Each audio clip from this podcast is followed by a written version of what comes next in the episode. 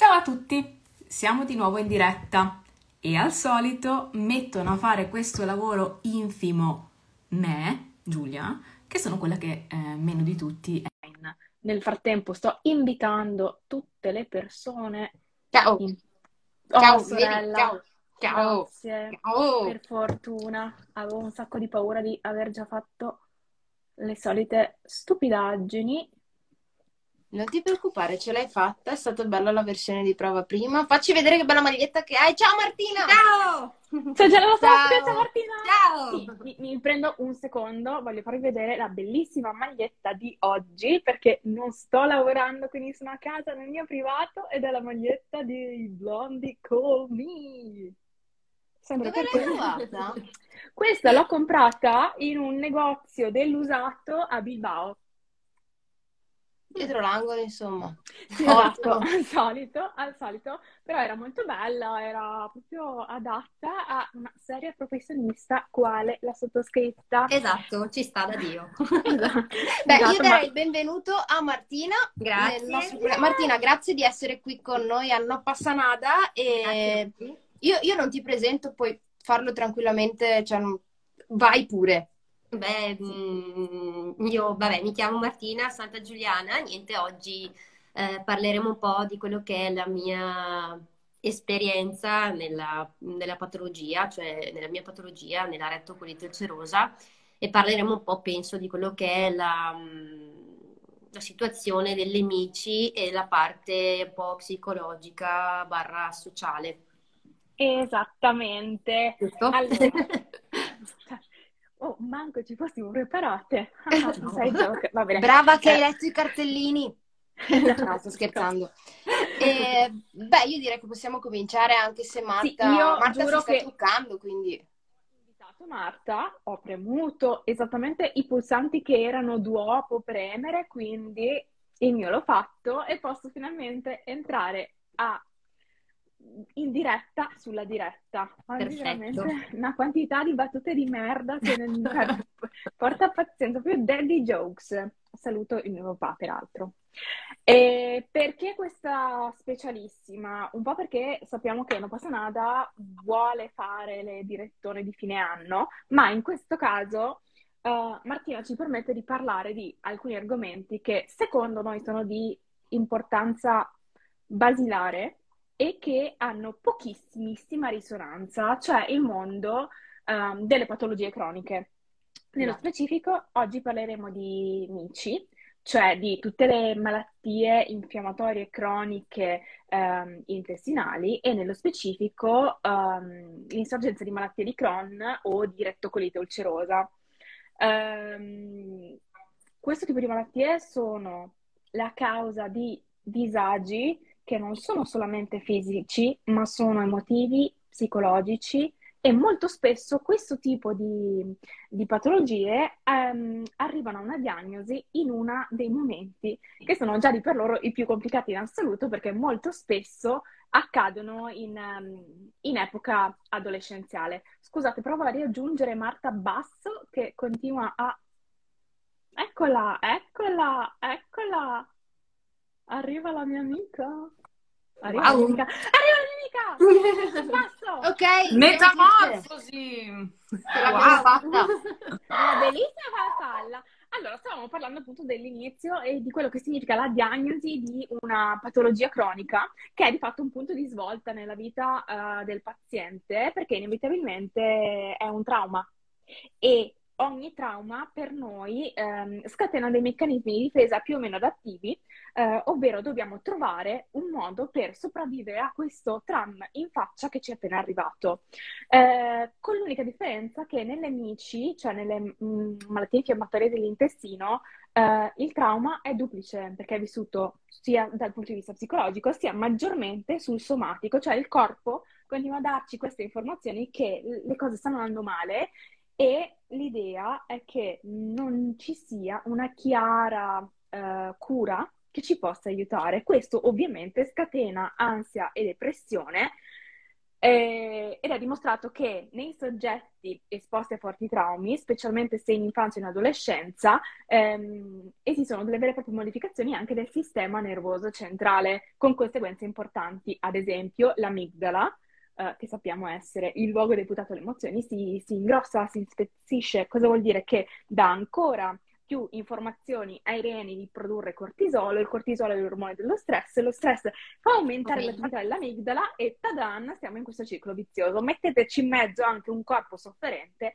e avete il, il cocktail perfetto per un impatto non trascurabile sulla salute mentale. Nello specifico, siccome oggi vogliamo essere scientifici, um, no, vogliamo esserlo sempre, ma oggi molto di più perché è importante e noi siamo per la scienza. Ah, esatto. E, ehm, c'è una bellissima rivista che si chiama The Lancet, nello specifico la parte di Gastroenterology and Hepatology, um, alcuni clinici italiani, tra cui la Barberio e Savarino, um, che sono eh, gastroenterologi di Padova, de- dell'Università di Padova, yeah, ehm, hanno passato in rassegna delle conclusioni di alcuni studi clinici, ehm, valutando la comorbidità, cioè la compresenza sia di malattie eh, MICI, quindi di um, rettocolite ulcerosa, di Crohn e simili, e eh, ansia e depressione.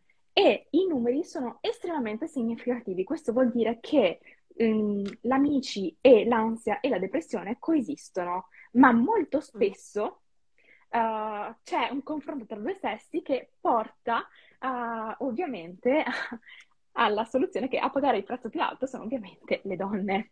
Ora, coincidenze? Non credo. Quindi, visto la concomitanza di ansia e depressione con la malattia di Crohn e con la rettocolite ulcerosa, è fondamentale occuparsi anche delle ricadute psicologiche di questo tipo di, di, malattie, cosa che al momento non viene molto presa in considerazione ed è per questo anche che Marti oggi è qui con noi perché ci parla della sua esperienza che è preziosa e che ci vede in, in, in grande assedio di tifo. Marti, come stai oggi? Oggi abbastanza, diciamo, è una giornata fisicamente abbastanza buona. Psicologicamente sono un po' altalenante, ma questo è normale, visto l'imminente appuntamento che avrò il 10 di gennaio. Ti va di raccontare un po' meglio la tua storia, chi sei, mm-hmm. cosa fai e, e, perché sei una, una RCU Warrior? Eh sì. Beh, allora la mia storia inizia... Uh uh, nel, uh, nel 1994 per l'esattezza, quindi veramente ero piccolissima e all'improvviso ho iniziato a stare male. Beh, una cosa che eh, ci tengo a dire è che fino al, al, giorno prima, comunque i periodi prima, non ho mai avuto sintomi o cose strane. sono sempre stata una bambina magrolina, quello sì, però non, ho, non sono mai neanche stata una grande mangiona, però non ho mai avuto sintomi finché a un certo punto un giorno mh, mm, sono andata in bagno e la classica problematica è che ho cominciato a scaricare sangue. Cioè proprio la tazza, ho proprio ancora in mente, è diventata tutta rossa. Sicché mm-hmm. all'epoca ovviamente non si conoscevano molto queste malattie. I miei hanno iniziato a portarmi in giro un po' nei vari centri ospedalieri delle zone. Io sono della provincia di Vicenza, quindi abbiamo cominciato Vicenza, Verona, qua di là, su e giù finché a un certo punto sono arrivata a Verona e lì mi hanno diagnosticata questa rettocolite ulcerosa, nome mai sentito, nessuno sapeva niente. Mm-hmm.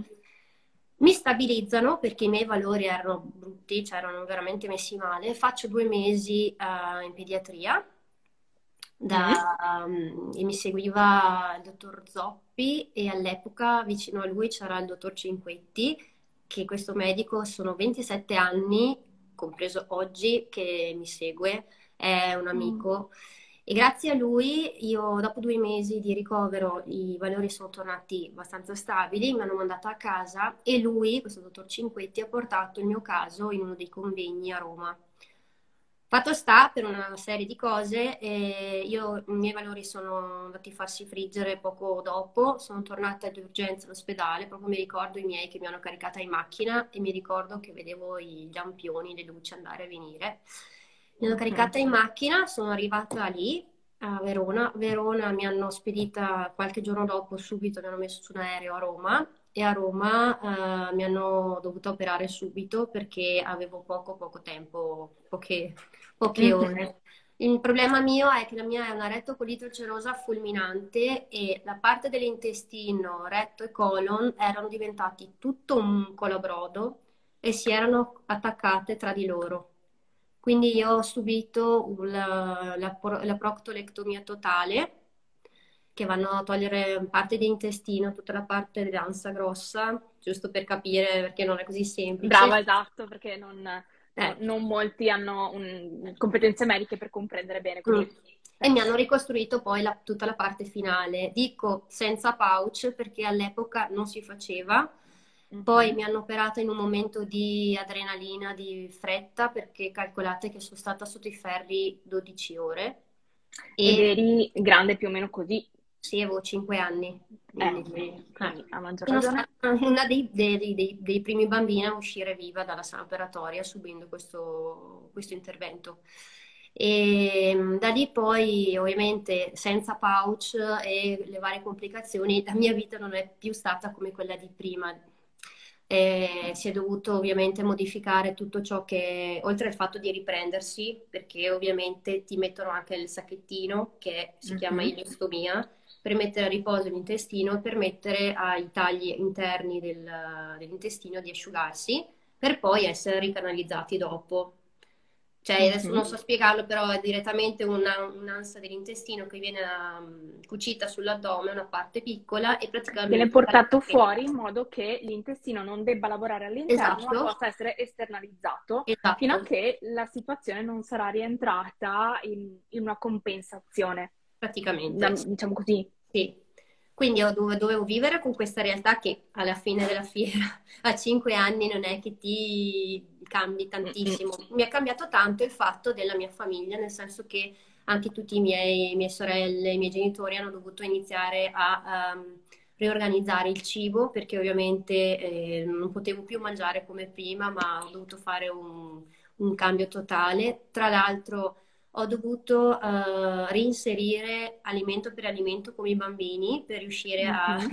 ad abituare l'intestino e ogni Certo. volta che un cibo veniva rigettato devo ricominciare da capo. Quindi è Mm. stato un incubo da questo punto di vista. Le scuole lasciamole perdere perché io non mi sono mai, mai, mai, mai sentita capita a scuola, né alle elementari ancora, ancora ok. Però il periodo medie e superiori è- per me a livello psicologico è stato un incubo. Vabbè, sono stata bene.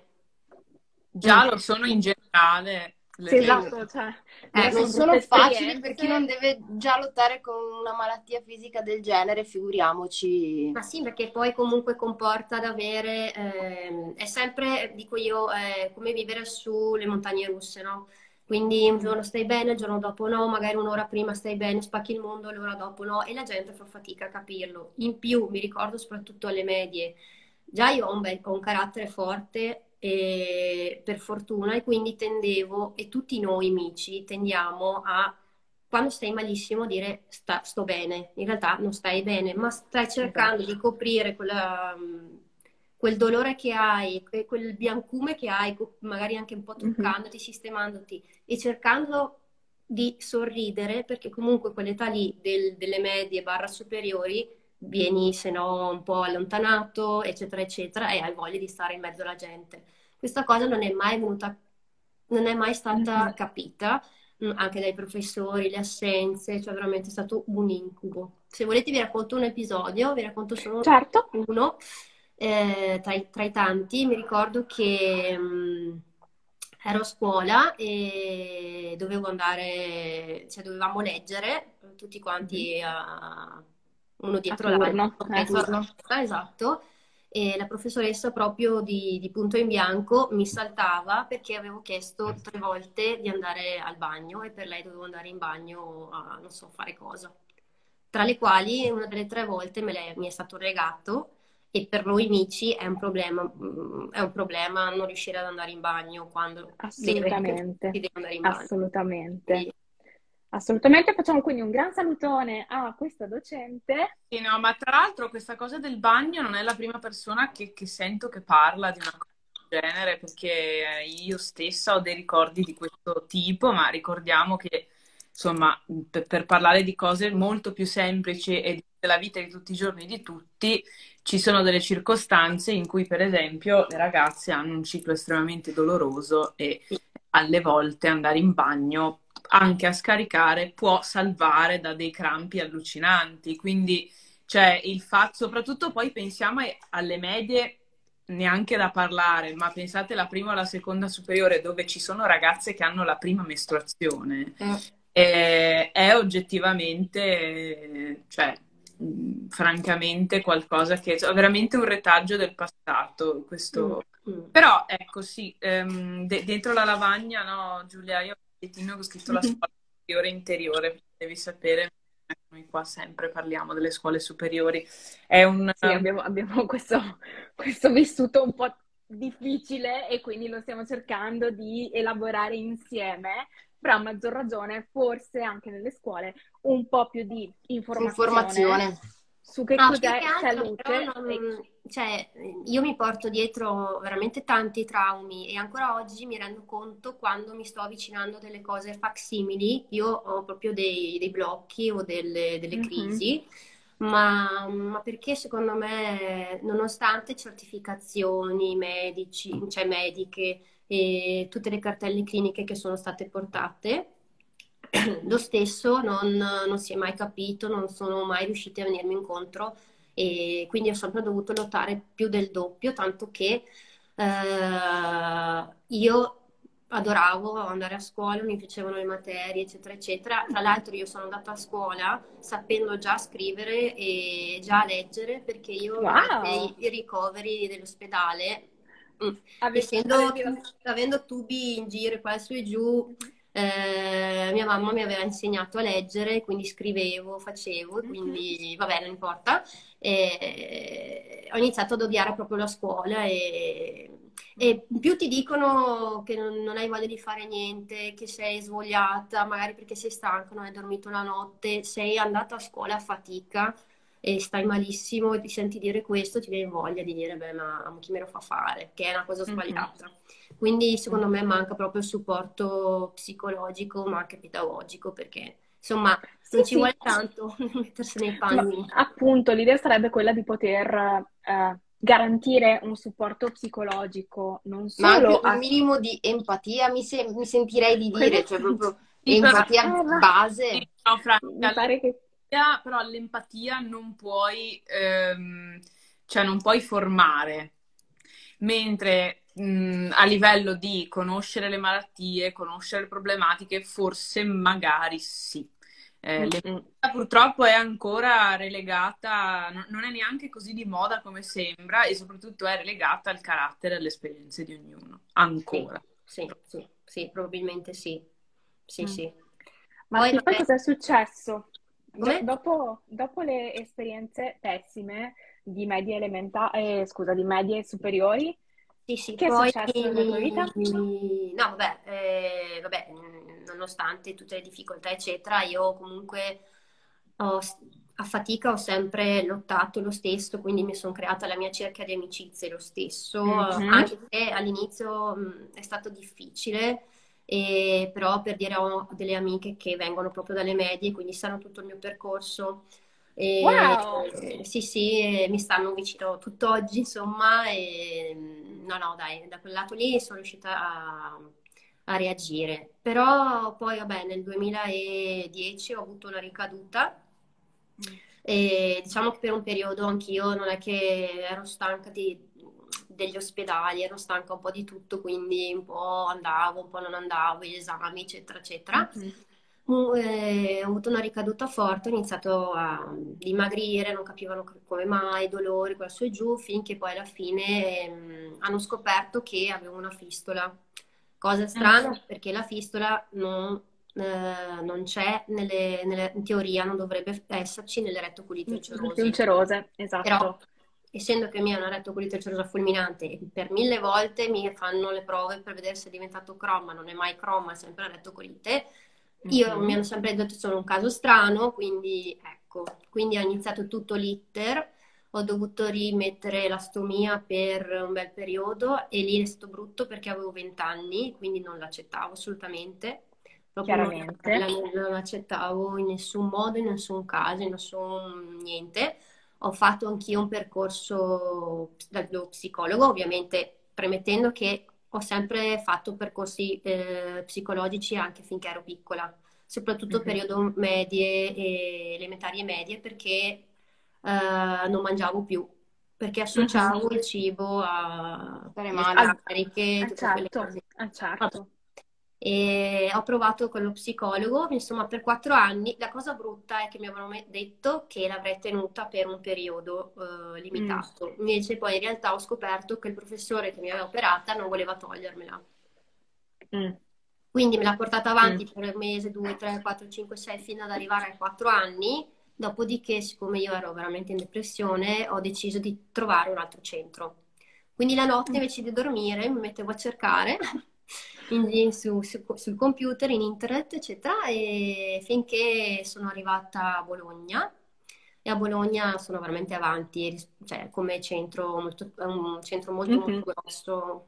Perché tralasciamo la storia di Padova, che non mi va neanche di raccontare, mi dispiacerebbe anche dire cose che, vabbè. Che centro è quello di Bologna? Mm? Che centro è quello di Bologna? Io sono, io sono arrivata al um, Sant'Orsola Malpighi di Mhm. Bologna. Ok. E là sono stata presa in cura dal eh, dottor Andrioli e dal, dal dottor Ugolini, che è un chirurgo. Lì mi hanno fatto tutti gli esami, hanno guardato, eccetera. Sembrava che questa fistola si fosse chiusa. Invece poi alla fine mi hanno operato e tutto quanto. Dopo tre mesi, eh, invece ricomincio a sentire i fastidi di prima e quindi ricomincio tutto l'iter di nuovo. Per, adesso ve la faccio un po' in breve. Per un paio di anni mi fanno, tentano con il biologico.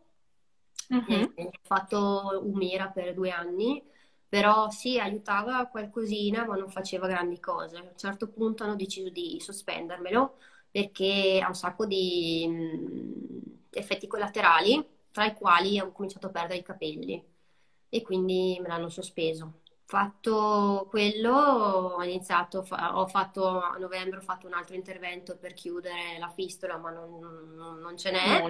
Mhm. No, finché il dottor Ugolini, che mi segue ancora a- oggi, che si è spostato a, a Faenza perché è diventato primario, e mi ha sempre detto che comunque tutti i centri qui mi hanno visitata mi hanno detto che sono il caso più grave d'Italia, ma questo lo sapevo da quando sono piccola. Tutti i Mm. medici mi hanno detto che non sanno più che cosa farmi perché la conoscenza mm, non è che è limitata, però non hanno i mezzi, non sanno cosa fare, eccetera, eccetera. E sì che lì è venuto fuori la- il discorso di mandarmi in Belgio.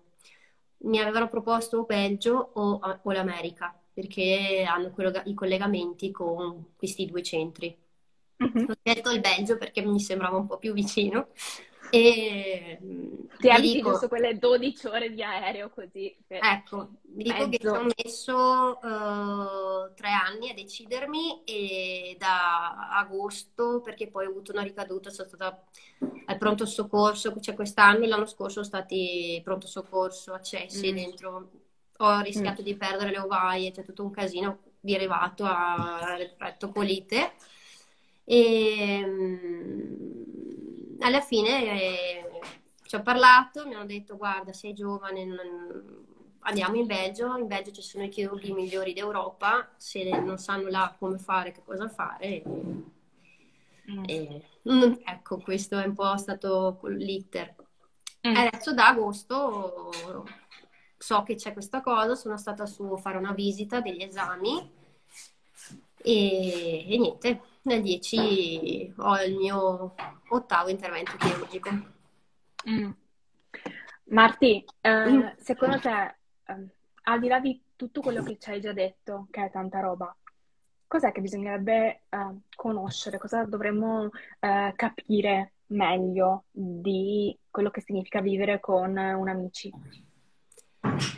Beh, allora, secon- allora, quello che si dovrebbe capire meglio è che, sec- secondo me, al giorno d'oggi si ha tanta fretta, si va presto a giudicare eh, dalle apparenze. E mm, la cosa che secondo me dovrebbe essere eh, ragionata, a parte a parte noi e comunque anche magari degli enti più grossi, sensibilizzare su quello che è questa malattia Mhm. e cercare di, far- di far capire alle persone che è una malattia invalidante, cronica, è dolorosa e va a colpire anche tante volte i comportamenti delle persone. Cioè, la cosa che a me a livello sociale dà fastidio è quando mi dicono, eh, eh, vabbè, cosa vuoi che sia per un mal di pancia? Ma non è un mal di pancia, sono notti intere in bagno, sono giorni e giorni, eh, dove ti riempi di farmaci, vivi costantemente quel terrore di finire all'ospedale perché succede. Nel mio caso e nei casi di tantissimi che hanno queste patologie qua, e i centri che ti, che ti curano, eh, perché magari sono i più grossi, nel mio caso sono anche a due o tre ore di macchina. Cioè, Mhm. mm, sì, mm, tutta un po'. dic- Diciamo che non c'è una cosa sola, ci sono più cose insieme. Mm. Eh, la cosa che direi mh, di non minimizzare mai, cioè piuttosto di, di dire, non so, vai, va- vabbè, dai, oggi stai male, va- vai a farti una passeggiata, vedrai che ti passa. Mm, eh, non è bello, non è bello Sai, perché- mi, mi ricorda un po' come quando una persona ehm, ci comunica che ha mm, un problema di depressione e la risposta media è, beh, va là, dai, tirati su. Eh, No. ecco, no. Oppure sono in ansia, non preoccuparti.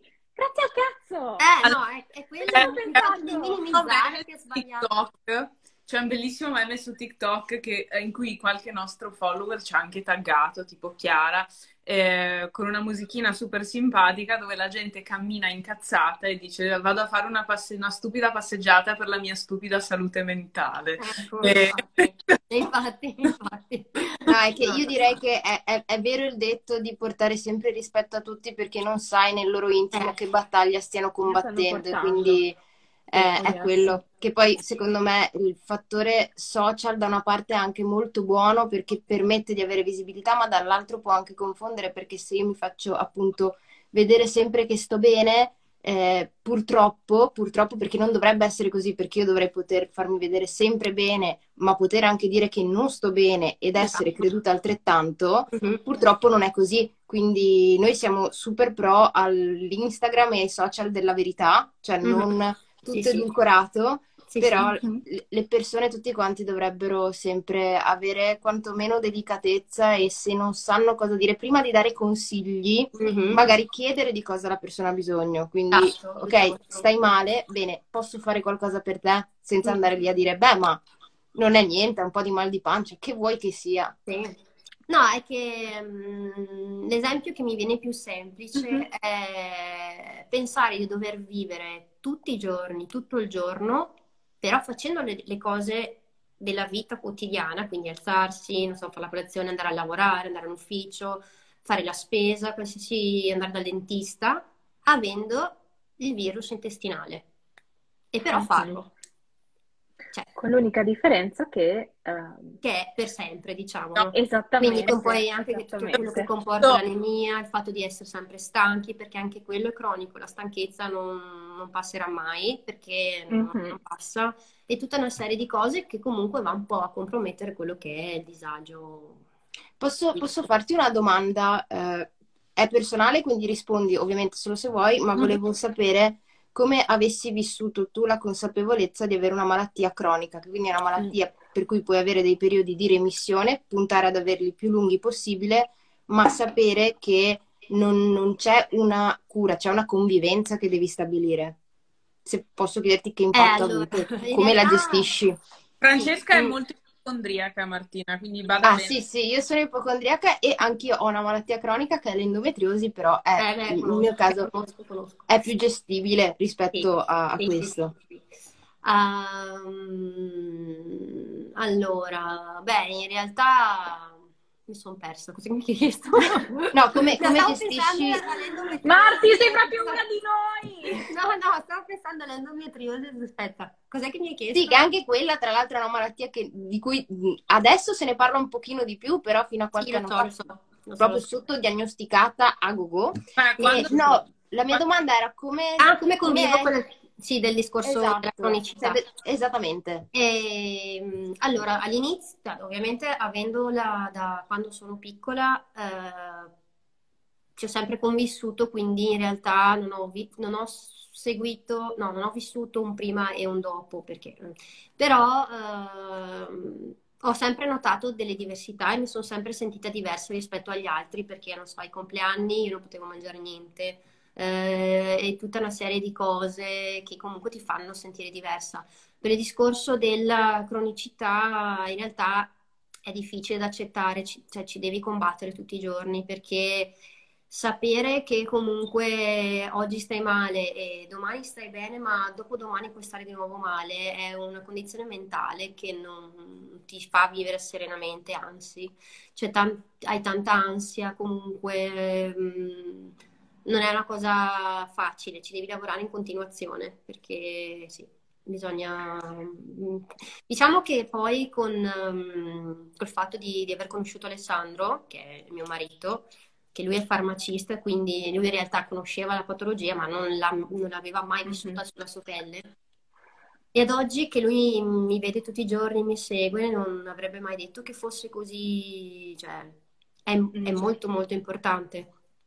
Lui stesso ogni tanto mi dice devi, perché io a volte accantonerei il fatto di essere ammalata e spaccherei il mondo, perché lo faccio. Mm. Però poi mi rendo, arrivo a un punto che Mm, ho tirato troppo la corda e quella corda tende a distruggersi. Nel senso che mi è successo anche quando cercavo di mantenermi un lavoro, perché anche questa è una tematica molto importante, Brava. perché nonost- esatto. nonostante siamo invalide a X per cento, dipende da chi ti ha dato la percentuale, e possiamo essere inseriti nelle categorie protette, tutta quella serie di cose lì, poi in realtà tu hai a, cioè, ti devi confrontare con i colleghi, con un datore di lavoro che in realtà non sa di cosa stiamo parlando e non è neanche, mm-hmm. questa, neanche questa parte qua non è semplice. Comunque, eh, sì, grazie a lui in qualche maniera sto cercando di rendermi conto che sì, ci dovrò convivere e quindi magari quando ho la giornata che ho un appuntamento e il 99% so già che non potrò andarci, eh, a me scoccia un sacco. A volte riesco a dire, vabbè, ok, pazienza, ci andrò un'altra volta, però a volte che è un'unica cosa che c'è in quel momento lì, mi scoccia, mi scoccia un mm. sacco e non è facile. Però, insomma, dai, cerchiamo di conviverci Riprendiamo il concetto che eh, la diagnosi di una patologia cronica di qualunque tipo, ma in questo caso principalmente di un amici, rappresenta comunque un punto di svolta nella vita dei, dei pazienti, uh, è, è, un segno, è un trauma e proprio per questo uh, probabilmente l'impatto sulla salute mentale è non trascurabile. Sto cercando di essere politicamente corretta dopo aver detto prima la parolaccia del secolo, quindi... Noi nel podcast abbiamo la ED explicit, quindi... Sì, infatti io la metto sempre perché non si sa mai. No, Ma... veramente? Sì, sempre. È, è, il nostro podcast è esplicito perché ogni tanto qualche ah. parolaccina scappa. Ma... Martina, ti faccio un'ultimissima domanda. Giuro, io sono quella che rompe sempre... Francesca è quella che fa le domande indisponenti. Ti chiedo sì. scusa. No, volevo, volevo chiederti... Siccome eh, su, su No Passa Nada non vogliamo portare solo informazioni, ma vogliamo portare anche dei consigli pratici vorrei chiederti, mm-hmm. tu non, tanto, cioè, non è tanto legato al um, avere la rettocolite ulcerosa piuttosto che l'endometriosi, sto usando piuttosto che in maniera sbagliata. In sì, non si usa in, in, modalità versativa. Ok, mm-hmm. cosa fai tu quando sei tanto giù di umore e hai bisogno un attimo di sentirti a tuo agio nel tuo guscio? Cioè, almeno è una cosa che a me piace condividere perché Tipo io ad esempio guardo Harry Potter o ascolto gli audiolibri di Harry Potter e disegno, ognuno ha il suo metodo, però ogni tanto provare anche il metodo degli altri funziona, quindi tu cosa fai? Guarda, io um, proprio oggi avevo una giornata no e la cosa che, che mi fa stare bene, proprio ne parlavo oggi sul mio profilo, è il cane.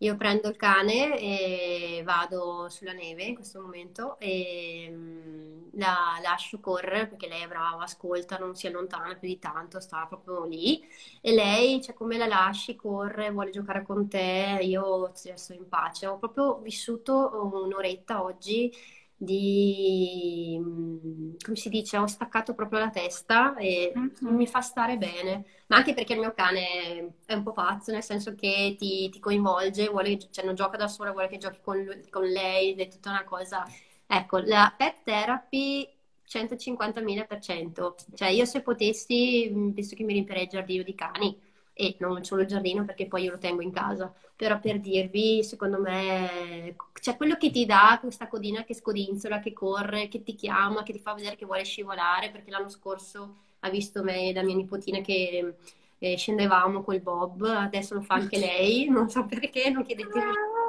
Oggi tentava di farlo, mi fa morire. E ecco, il suo musetto, no, lei mi fa proprio stare bene. Sì. Beh, cadi bene perché ognuna di noi usa proprio la pet therapy col cane per stare esatto. bene. Cioè, io e mia sorella esatto. condiv- condividiamo. In realtà il cane è mio, però lo usa anche lei. Eh, sì. anche lei. Ma, e anche no, Marta oggi ha fatto un bellissimo video del suo. Come zia, conosciuta come quella che le fa le coccole, che le dice le cose carine e che non la rimprovera mai. ah, Quindi ecco. figurati, sì, eh, chiaramente. Sì, Invece no. la madre è, è, più... è, proprio, sì, no, bravissima, bravissima, molto severa, la sta educando bene.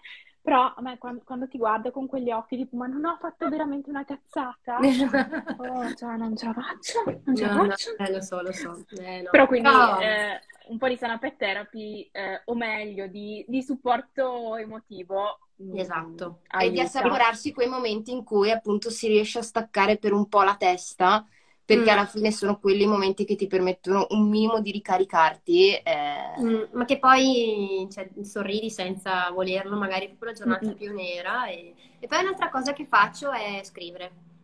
Oh, muy bien. Mm. Sì, sì. Ma è, è tipo journaling? Eh, Ma, sì, oppure... beh, cerco di scrivere tutti i giorni, però quando vedo che è il momento no, inizio a, svuotare, a scrivere e butto giù tutto quello che passa per la testa e mi svuoto, Benissimo. diciamo. Benissimo. E diamo questo consiglio anche a tutte le persone che sono adesso in diretta, ma a tutte le persone che, che invece ci seguiranno più avanti, sempre sono passata. Um, l'atto stesso di scrivere permette di spostare il focus dall'emotività di quel momento in un posto fuori da noi, possiamo permetterci quindi di vederlo in, in modo più, più, ampio e sentire un po' meno quel dolore. Quindi ben venga lo scrivere, lo straconsigliamo, si consiglia anche in terapia, fatelo e nello specifico. Diari diari, diari. Esatto, esatto, perché bello tutto il mondo del digitale, però poi la penna è un'altra roba.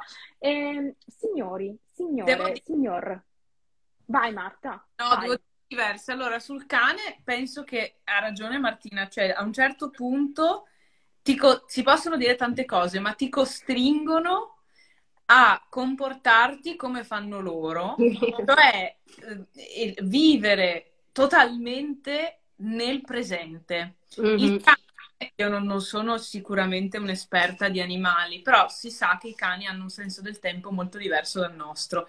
Che tu lo lasci da solo tre minuti o tre ore, più o meno è la stessa cosa, cioè mm-hmm. per loro è un dramma. Mm-hmm. Quindi mh, mm, loro hanno il presente, se tu dici al cane dopo andiamo, è andiamo, cioè non sì, esiste. Sì, sì, sì. Ma io ho, ho, un aghi, ho il mio cane, che se sente qualcosa, qualche parola che fa rima con fuori, comincia... Ma è così. Quindi io devo anche stare attenta a come parlo perché se no la illudo che magari stiamo per uscire quando no, anche se c'è stata 5 minuti prima fuori. Lei è sempre fuori. e la cosa, la cosa poi anche sul, sullo scrivere, sul journaling, io che come dicevo prima le ragazze sto cambiando stile di meditazione, c'è un pezzettino di manifesting, mi rendo conto che il non aver scritto da un po' su un diario cioè tu devi manifestare un sogno, un obiettivo, non è facile, anche se nella tua testa è chiaro, mm-hmm. va colorato, va definito, vanno fatte le linee, insomma, vanno inseriti i personaggini come nei Sims. Eh, io volevo chiederti eh, una domanda a due facce che poi do- dobbiamo chiudere perché siamo veramente, cioè come sempre noi ci diamo dei tempi, ma vabbè.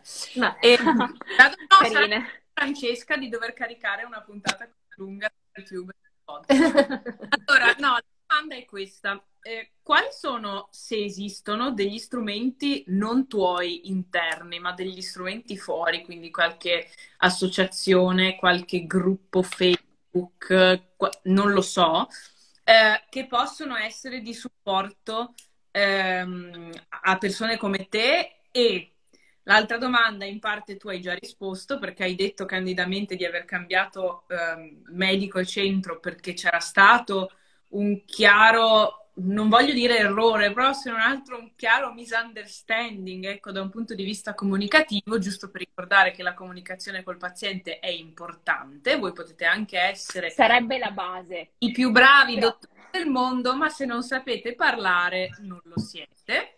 Chiudo la polemica tra me e la sottoscritta e quindi mi chiedo se dovessero esserci più strumenti in piazza, non tanto solo per la ricerca, perché di quello poi si parla e domani possiamo decidere di fare un fundraising e lo facciamo, mm-hmm. ma ehm, messi in piazza proprio da parte delle aziende magari o degli stessi centri, aziende, parlo di aziende farmaceutiche, medicali in generale, che possono supportare di più, cioè da un punto da 1 a 100. Per cui mm-hmm. Sì, perché Marta mi sono persa anch'io. Eh, sì, anch'io. Oggi, per le persone... Non, ho, non ti ho perso, ho perso un pezzo.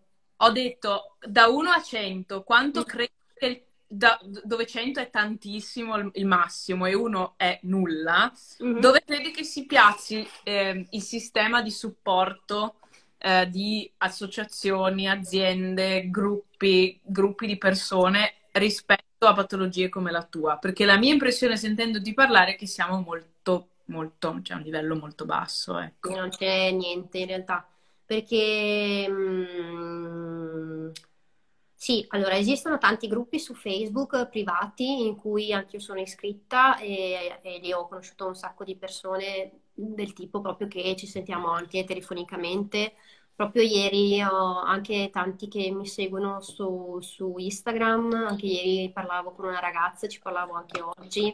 In più c'è un gruppo anche su WhatsApp eh, dove ci scriviamo praticamente tutti i giorni, 3.000 volte al giorno e notte ed è, mh, mm, e le, gli argomenti sono sempre quelli, cioè c'è una, confu- ah, c'è, una, c'è una confusione perdonami, sono gruppi creati organicamente, cioè uno decide che si organizza e lo fate. Sì, cioè, esatto, no, esatto. Non sono non cose... Sono, non ci sono, cioè c'è l'associazione più grossa che è l'Amici Onlus, che io conosco e che credo sia la più grossa, però no, io non, non, ho mai avuto modo di collaborarci se non ho visto qualche post, visto che ci sono comunque delle cose interessanti. Però poi c'è molta, molta confusione, nel senso che quando uno eh, inizia i primi passi eh, verso questa patologia è tanto da panico, nel senso che non c'è un iter, non c'è un qualcosa, un qualcuno che ti spiegano, perché ti dicono ok, tac, hai il morbo di Crohn, è cronico, te lo terrai per tutta la vita, buonanotte. E, e uno si ritrova con questa cosa qua ed è veramente da panico. E quindi su questi gruppi le domande sono sempre le, cioè, sempre le stesse, molto, molto spesso quando appunto uno comincia a muovere i primi passi sono ma come ci si deve comportare, qua, quali alimenti bisogna mangiare, che centro scegliere, che poi in realtà non è un centro, ma sì, è parte del centro, ma bisogna trovare un, una vera e propria equip che ti segua mm. A tutto tondo perché c'è la parte psicologica, noi donne la parte ginecologica e poi c'è il gastroenterologo, il chirurgo, il, um, il, il dermatologo, perché poi appunto queste malattie vanno a scatenare tutto le reazioni ovunque. Esatto, mm-hmm. e quindi c'è tanta confusione, cioè non è che, non so, non so come dire, non c'è una, una non, non, so, non mi viene il termine, Comunque non c'è una scaletta in cui tu prendi questa malattia, ti, te, te la consegnano e questo è l'iter, no. Anche perché poi continuano, cioè ogni caso è a sé, ognuno ha la sua complicazione, cioè è un casino. Ma guarda, io la domanda te l'ho fatta per un motivo molto preciso, ovvero che so per certo che ci sono una quantità di aziende, sia medicali che farmaceutiche, oggi che stanno guardando con interesse in generale al, al mondo delle malattie, ma che continuano eh, pedissequamente a creare al massimo i convegni con i dottori, che va benissimo perché poi capisco esatto. che siano quelli.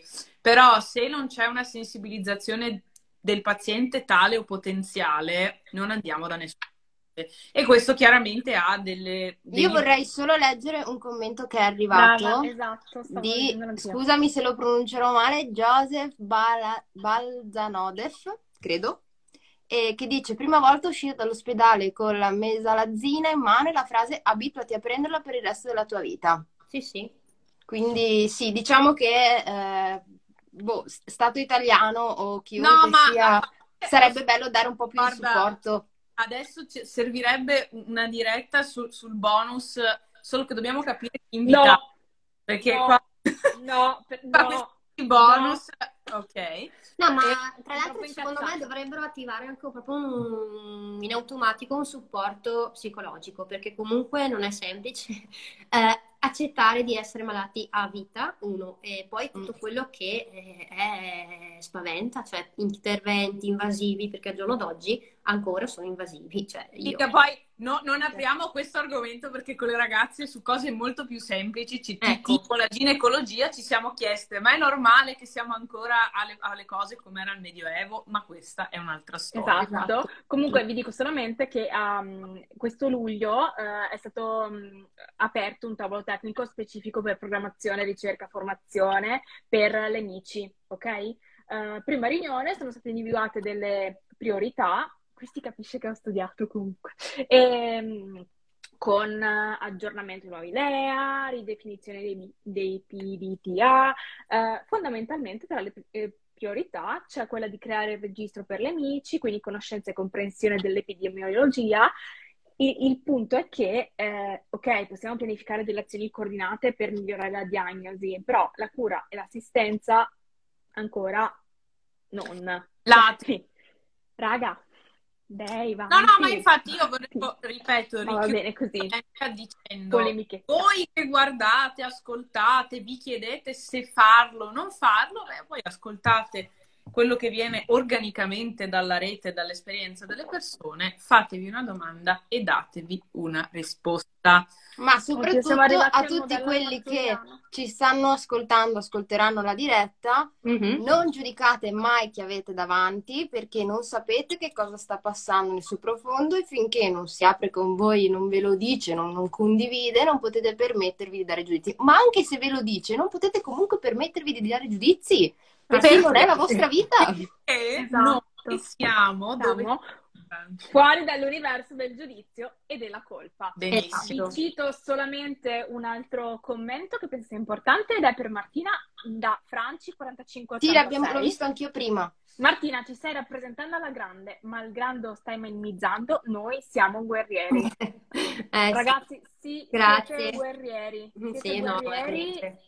E l'unica cosa che invece noi possiamo dirvi oggi è che mh, non conosciamo la vostra guerra, possiamo però essere alleati. Esatto. E, e spero È che importante. già questo possa aiutare. Mamma, grande. No, no, è giusto, detto, giusto. ci ho detto, come Comitato Scientifico di No Passanada e in questo momento portavoce, nonché quella che ha dovuto avviare questa difficoltosissima diretta. diretta. Digital skill più 9000. Vuoi aggiornare il CV, Giulia? Grazie, infatti me lo segno. So Instagram. usare Excel, so fare le dirette su Instagram e mh, la cosa che vogliamo fare è un grandissimissimo in bocca al lupo a Grazie, Marti. grazie. Facci Che- sapere per piacere come, come Esatto, andrà, come, Come sarai. e Sì, sì, Sappi volentieri. che le porte di No Passa Nada, questo bel mondo digitale, saranno sempre aperte per te e Grazie. per chiunque e a chiunque stia combattendo con una qualsiasi malattia cronica di qualsiasi entità. Non sentitevi soli, anche se vi sentite soli, perché non siete soli e come c'è tanta gente che non capirà mai quello che passate, ci può essere anche persone che magari non lo capiscono in prima persona, ma possono sforzarsi a Esatto. starvi vicino correttamente. Quindi Simpatia. sì. Eh, Poi-. Dai, Là là. grazie mille invece a voi. Marti, grazie. Martina in bocca al Grazie. lupo. Dai, Eh, grazie per tutto quello che hai detto e per esserti aperta con noi e per essere stata qui con noi. Raffiguratevi. Grazie a voi invece. Dai, La alla luce continua. Grazie. No passaranno. grazie mille. Ciao! Ciao. Ciao anche a Ciao, tutti ciao, voi che siete presenti in questa diretta di No Passa Nada. Ci vediamo l'anno prossimo. Ciao! Ciao! Ciao.